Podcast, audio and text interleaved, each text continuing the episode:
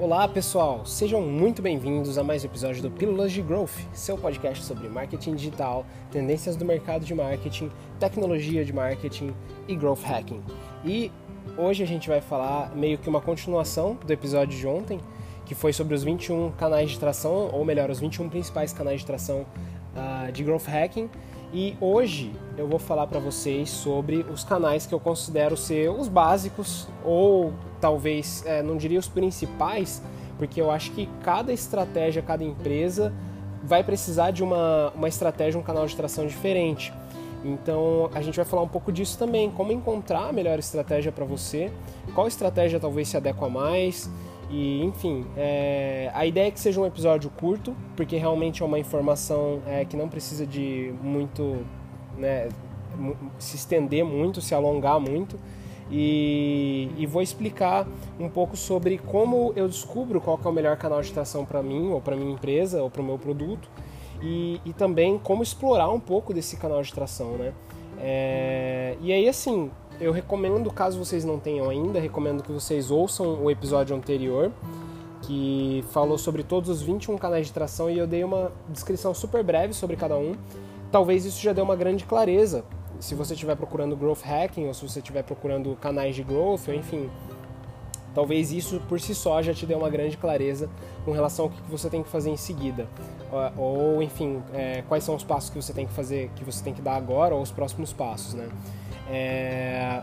E bom, para a gente começar esse assunto, é de extrema importância que você entenda é, que antes disso tudo acontecer, você tem que ter um mínimo conhecimento sobre algumas, alguns fatores, algumas coisas, que é o que vão te trazer a resposta para a próxima pergunta desse, desse processo, que vão te levar a esses canais que são os, os, os canais é, básicos aí, que eu posso chamar de canais básicos de growth hacking. Tá? Então, antes de tudo, antes da gente começar a falar dos canais, é preciso que você tenha um entendimento da sua empresa e do seu produto. É, e aí tem várias perguntas que a gente tem que se fazer nesse momento, caso você já não tenha feito, é, para você entender esse contexto que, como eu falei, vai te dar o insumo para você dar os próximos passos. É, e aí, assim, uh, ah, para isso você precisa simplesmente olhar para o seu produto, para sua empresa e para o seu público-alvo entender é, o que é o seu produto, é, é quais são os benefícios dele, quais problemas ele resolve, é, por que ele é diferente, é, enfim, é, literalmente você tem um entendimento é, tanto geral quanto detalhado sobre o seu produto. Quanto mais clareza você tiver sobre isso, mais direcionado você vai estar quando você começar a procurar esses canais de growth, esses canais de tração. É, então é importante que você tenha um entendimento é, sobre o seu produto. Saber responder essas perguntas com clareza é muito importante. Lógico que para quem está procurando canais de tração de growth é porque essa pessoa está muito provavelmente no começo da carreira, no começo da empresa, no começo desse produto. Então talvez seja difícil achar esse canal de tração. Mas é importante que você tenha pelo menos uma visão do que é esse seu produto, é, uma visão do que é a sua empresa ou caso você já tenha passado dessa fase de ter uma visão, você tenha mais detalhes sobre o que é a sua empresa, o que ela oferece, uh, qual que é o seu serviço, enfim, detalhes correlatos a isso, certo? É...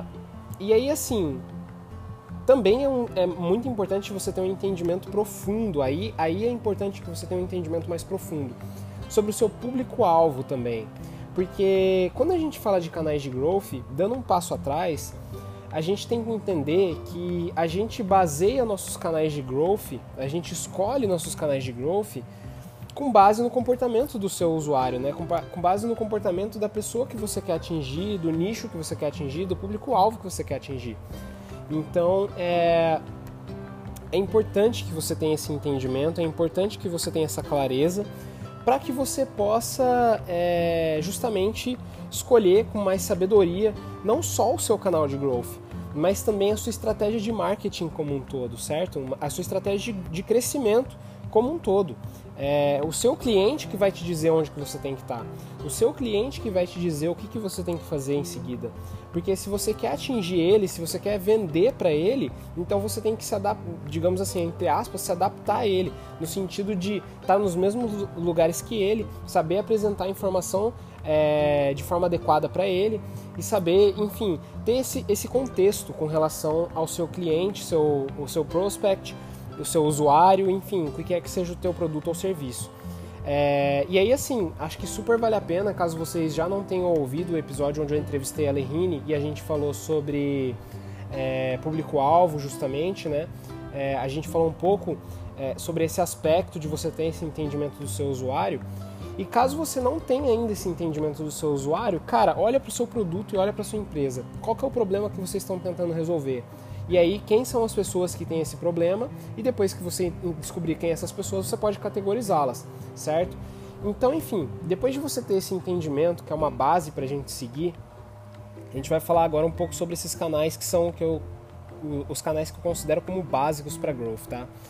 Então, é, como eu estava dizendo, é, com, após você contextualizar a, a, a, o seu cliente, após você contextualizar seu produto, é, você se pergunta, por exemplo, é, o que o meu produto ou o meu serviço ou a minha empresa é, é, raro que o meu que as pessoas ou que os meus usuários usem o Google para encontrar uma solução?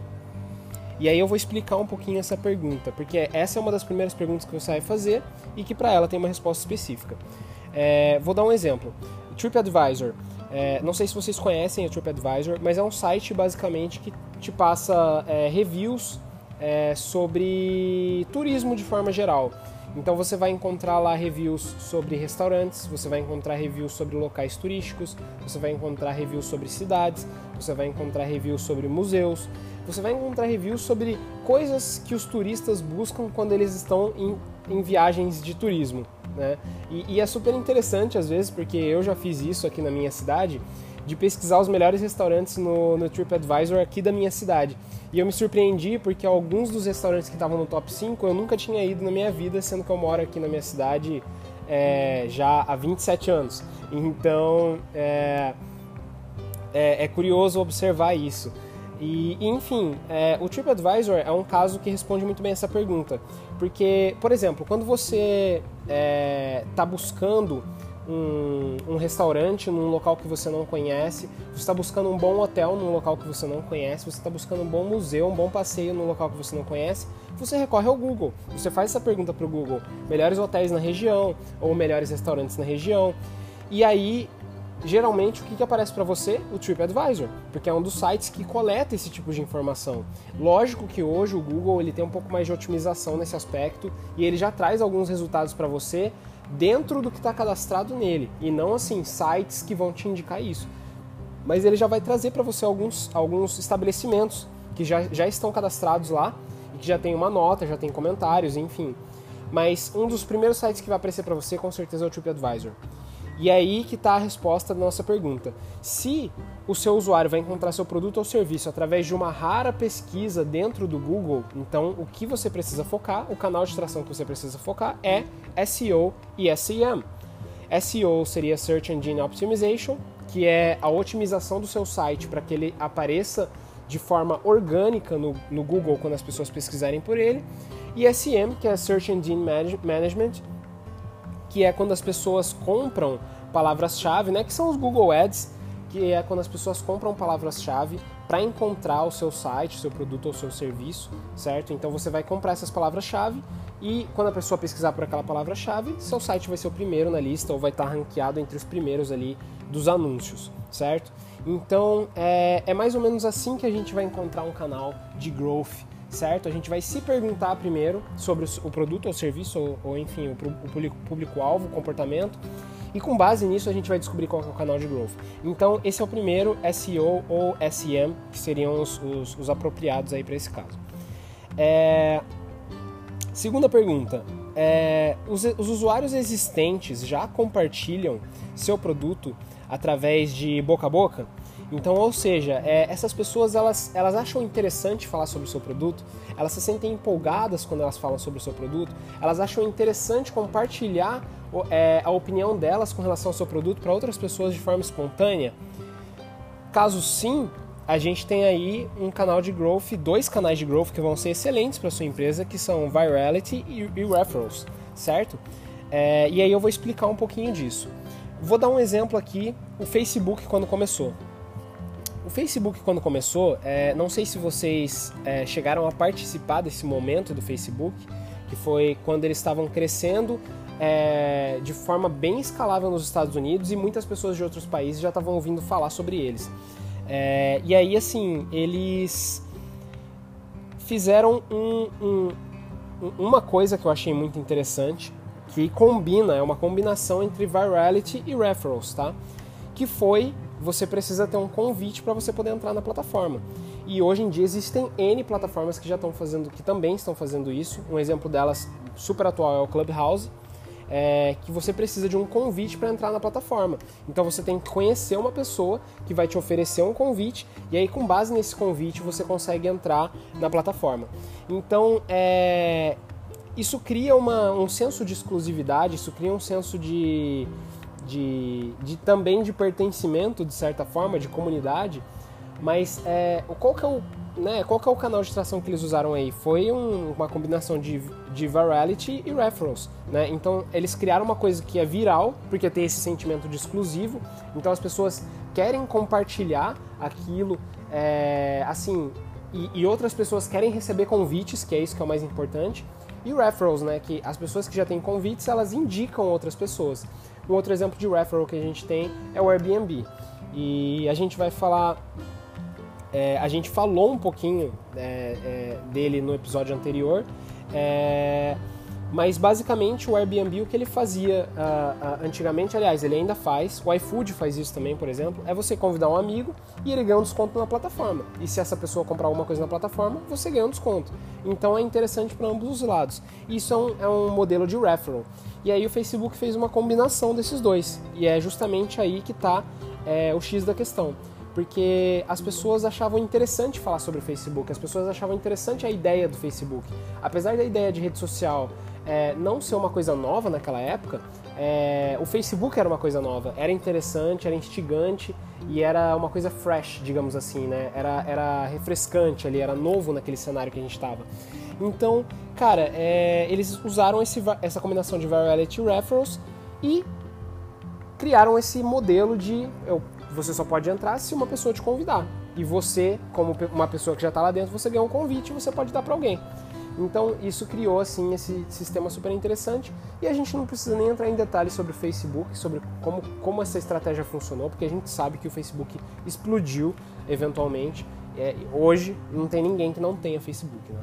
Então, enfim. O próximo aí que a gente vai falar, a próxima pergunta que a gente vai se fazer é, é ter mais usuários na plataforma aumenta a experiência dela, certo? E, e aí a gente tem o modelo de virality, é o modelo exclusivamente de virality, é, que é uma prova do LinkedIn. Né? O LinkedIn ele fez isso muito bem, é, só que eles fizeram isso de uma maneira é, não, não tão exclusiva quanto o Facebook fez, por exemplo. E aí por isso que a gente coloca isso numa categoria um pouco diferente. É, porque assim, o, o, LinkedIn ele é uma plataforma de business, né? uma plataforma de negócios. E conforme você está lá dentro, quanto mais pessoas tem para fazer negócio com você, melhor. Então, é, para eles era interessante realmente esse negócio de, pô, convide um amigo tal. E, e, enfim, eles fizeram basicamente o que o Facebook fez, só que sem esse senso de exclusividade, tá?